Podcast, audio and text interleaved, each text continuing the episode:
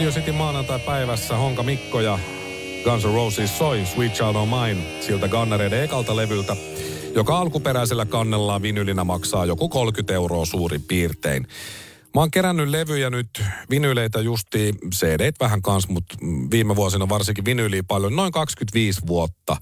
Ja mulla on niitä jonkun verran, lisää tulee koko aika ja se ei ole koskaan tietenkään täydellinen se kokoelma. Ja, ja hirveän kalliita levyjä mulla kuitenkaan ei ole. Mulla on muutamat semmoset, mistä saa 100 euroa jos myis ja ihan pari sellaista, mistä saa 200 euroa. Ja, ja tuota, en ole kuitenkaan koskaan varmaan, toivottavasti ainakaan semmoisessa tilanteessa, että joutuisin niitä myymään pois. Sitten kun mua ei enää ole täällä, niin vaimo varmaan laittaa kirpparille kaikki kaksi euroa kappale, mutta toivottavasti ei. Mutta perjantain kävi kuitenkin silleen, että frendi soitti mulle, että tuota, hei, mulla olisi tässä Mutsin vanhat vinyylit, noin 50 kappaletta.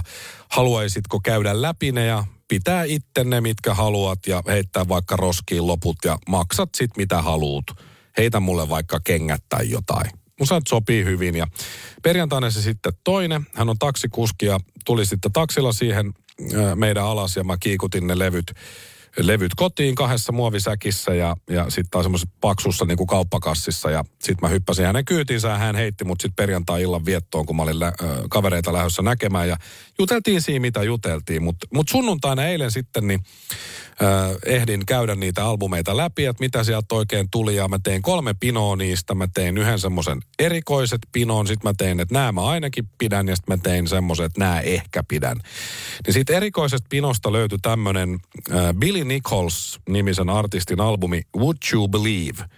Mä katsoin, että ihan mielenkiintoinen kansi tässä, aika hyvässä kunnossa, vuonna 68 julkaistu, mutta enpä tiedä tästä levystä mitään, niin kattellaas vähän. Kävi ilmi, että se on semmoinen albumi, jota on tehty vaan sata kappaletta.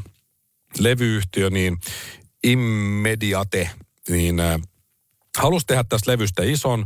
Ne käyttää aika paljon rahaa siihen, että se saatiin nauhoitettua. Yrittivät tehdä äh, Beach Boysien Pet Sounds-albumista brittiversiota, mutta rahat loppu kesken ja lopulta saivat sitten vaan sata kappaletta painettua tätä kyseistä albumia.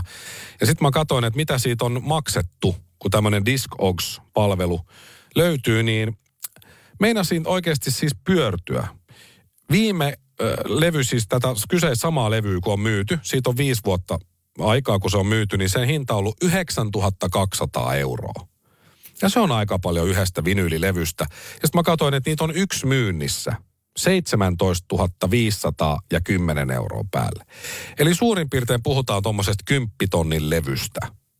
Siinä kunnossa, missä se nyt sitten on. Niin kyllä mä siinä rupesi oikeasti keräilijällekin kädet tärisee, että eihän tällaisia tule vastaan ikinä varsinkaan Suomessa, mikä on mahdollisuus siihen, että on vuonna 68 julkaistu tämä levy, niitä on sata kappaletta myyty vaan Englannissa ja yksi niistä on Suomessa mun musiikkihuoneessa mun käsissä vuonna 2022 aika pienet mahikset. No tietenkin, kun mä olin vaimolle sitten sanonut, että, että, että sä et usko mitä löytyy. Niin, niin vaimokin heti sanoi, että sun pitää soittaa siellä sun kaverille. Mä sanoin, että totta kai mun pitää soittaa sillä. Näähän on sen levyt. Mä en ole vielä maksanut näistä mitään.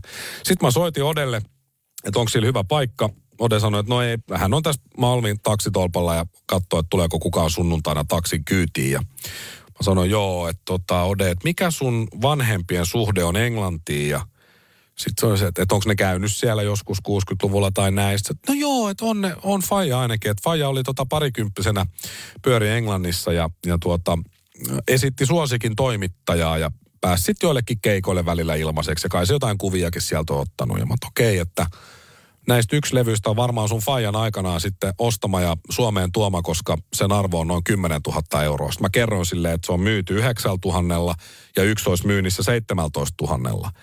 Niin se kiroili siellä ja huusi, että et oo vittu tosissas. Ja sitten just se sanoi, hei mä soitan kohta, mulla tulee asiakasauto, mä soitan kohta, mä soitan kohta. Ja sitten se lopetti puhelun ja, ja tota, siinä välissä, ennen kuin hän sitten vartti myöhemmin soitti mulle, niin mä olin vähän järjestellyt jo asioita ja, ja kysellyt vähän tuolta mua fiksumilta tyypeiltä, että mitä pitää tehdä, niin sitten kun Ode soitti takas, mä sanoin, että kuulee, että se on tässä kunnossaan semmoinen 5000 euron levy suurin piirtein, että, että tuota, haluatko myydä vai vai pidät, pidätkö levyn itse? Mä sanoin, että mä en mitään rahaa siitä halua ja Ode sanoi, että ehdottomasti myydään pois ja mietit, että mitä on mahdollista, että siellä on siinä kasassa ollut tällainen helmi. Siis ihan kunnon graalin malja. harva levy on oikeasti tuhansia euroja, saati sitten tuommoista viittä tai kymmentä tuhatta euroa.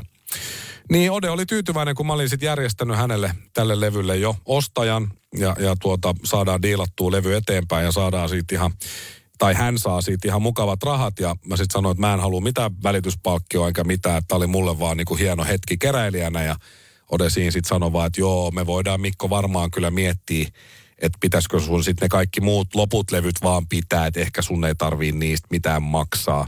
Sanoin, että kyllä mä sulle nyt ainakin yhdet kengät voin tästä heittää, mutta et, oli kiva, kiva juttu soittaa kaverille, että nyt ei tarvii taksia ajaa ehkä pariin viikkoa. Pakko uskoa, kun tietää kuka puhuu. Mikko Honkanen, Radio Cityn päivä.